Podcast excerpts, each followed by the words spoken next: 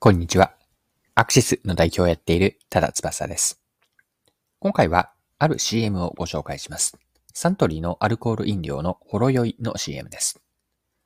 この シーエム では部屋でお酒を飲みながら思い思いに過ごす女性の姿を実写とアニメのふたつのバージョンで描いています。アニメ版と実写版のふたつがあるんです。ヘッドホンをつけてスマホで動画を見たりとか雑誌を読んだり、あるいはゲームに夢中になっている女性がいたりと、楽しんでいる時にほろ酔いを飲んでいるんです。で、ちなみにコピーはほろ酔い飲んで何しようです。この シーエム が提案しているのは、おうち時間で自分の好きなことをやる、例えば映画を見たりとか、ゲームをしたり、雑誌を読んだりしている時に、酔いすぎない程度にほろ酔いを飲みませんかというメッセージ。こちらがこの シーエム、ほろ酔いの シーエム の提案なんです。で、ほろ酔いの シーエム の狙いをもう少し見ていくんですが、家で自分の好きなことをする時間にお供としてほろ酔いを選んでもらうことにあります。シーエム ではおうち時間を女性が楽しんでいるときに自然とそばにほろ酔いがい、ほろ酔いがいること、ほろ酔いがあることを描いているんです。お客さんになってほしい生活者の頭の中で、何々の時にはほろ酔いとシチュエーションと商品がつながることを目指しています。何々の中には自分の好きなことが入るんです。例えばさっきの雑誌を読むとか映画を見たりゲームをするとか、こういった時に、ゲームをする時にはほろ酔いと、こんなセットになることをつな狙っています。これをマーケティングの言葉で表現すれば、特定のシチュエーションでの純粋想起というのを狙っているんです。純粋想起とは何もこうヒントなしに、何々の時にはほろ酔いと、この後に何もヒントなしに自分の中で、頭の中で思い描けること。このような状態を純粋想起と言います。はい。それではですね、このほろ酔いの シーエム のブランディングの観点で、ここから後半では紐解いていきましょう。あるシチュエーションがその人にとって大切な時間であったり、毎日の習慣になっていて、その時に商品やサービスが使われれば、お客さんと商品、サービスとの結びつきって強くなるんです。何かこう絆のようなものが生まれて、商品やサービスがブランド化された状態なんです。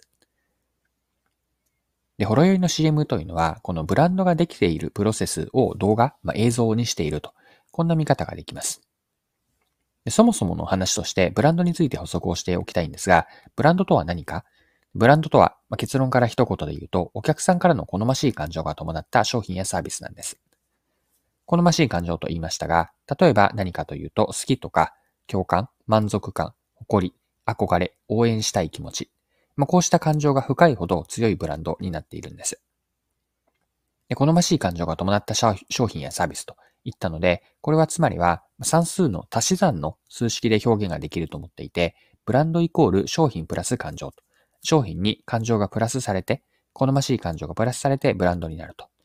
こんな考え方がブランドなんです。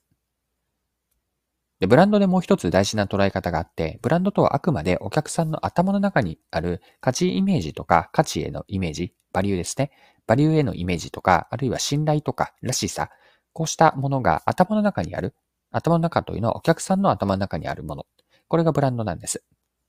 で、この意味において、売り手は直接ブランドをコントロールすることはできないと考えていて、あくまで間接的にお客さんに働きかけをして、その結果お客さんの頭の中に価値イメージができる。結果ブランドになっている。こんな図式なんです。で、働きかけという表現をしたんですが、この働きかけというのがブランドに英語の アイエヌジー がついて、ブランディングと。これがブランディングの意味合いともなります。で、ほろ酔いの シーエム に話を戻すんですが、ブランドをどうやって構築するかにも示唆、学びがあるんです。これも結論から先に言えば、ブランドができる流れというのは、シンプルに言うと、まず何かしらの商品、サービスに関する体験をすると。で、その体験の時に好ましい感情が形成されて、価値イメージができる。結果、ブランド化なんです。まあ、本当にシンプルに言うと、体験、感情移入、価値イメージ形成、そしてブランド化と。これがブランド化が、ブランドができる流れなんです。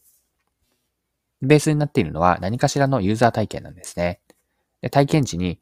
あるいは体験直後、後に好ましい感情が生まれて、商品やサービスの価値イメージとも結びついて、一つ一つのそうした体験の蓄積、溜まっていった蓄積の結果としてブランドが出来上がるわけです。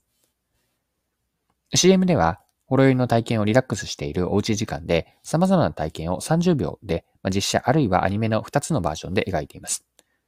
先ほどの流れ、体験をして感情移入があって、価値イメージ形成、ブランド化、これをうまくさんじゅうびょうの中で見せているわけです。でちなみにの話なんですが、商品やサービスがブランドになれば、積極的、積極的な選ばれ方をしてもらえるんです。まあ、これでいいかなという何かこう消去法的な選べ、選ばれ方からブランドになっていると、これがいいと、このでとがの違いで、なんですが、結構これが大きくて、これがいいという能動的な指名買いのような状態になります。で、テニオハレベルの違いというのが言葉にするとあるんですが、このこれでいいと、これがいい、このふたつですね、これでとこれがの違いはブランドの観点では大きいんです。はい。では最後に今回のまとめとして、オレオレの シーエム から学べることを整理しておきましょう。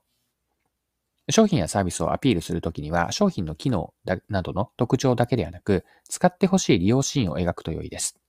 まあ、相手、見込み客になりますが、見込み客に共感される利用のシチュエーションを見せれば、自分が使うイメージが具体的になって、商品サービスが自分ごと化されるんです。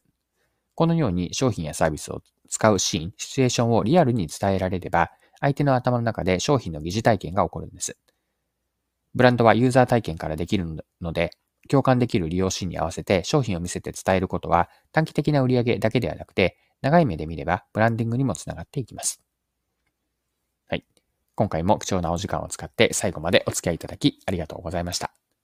それでは今日も素敵な一日にしていきましょう。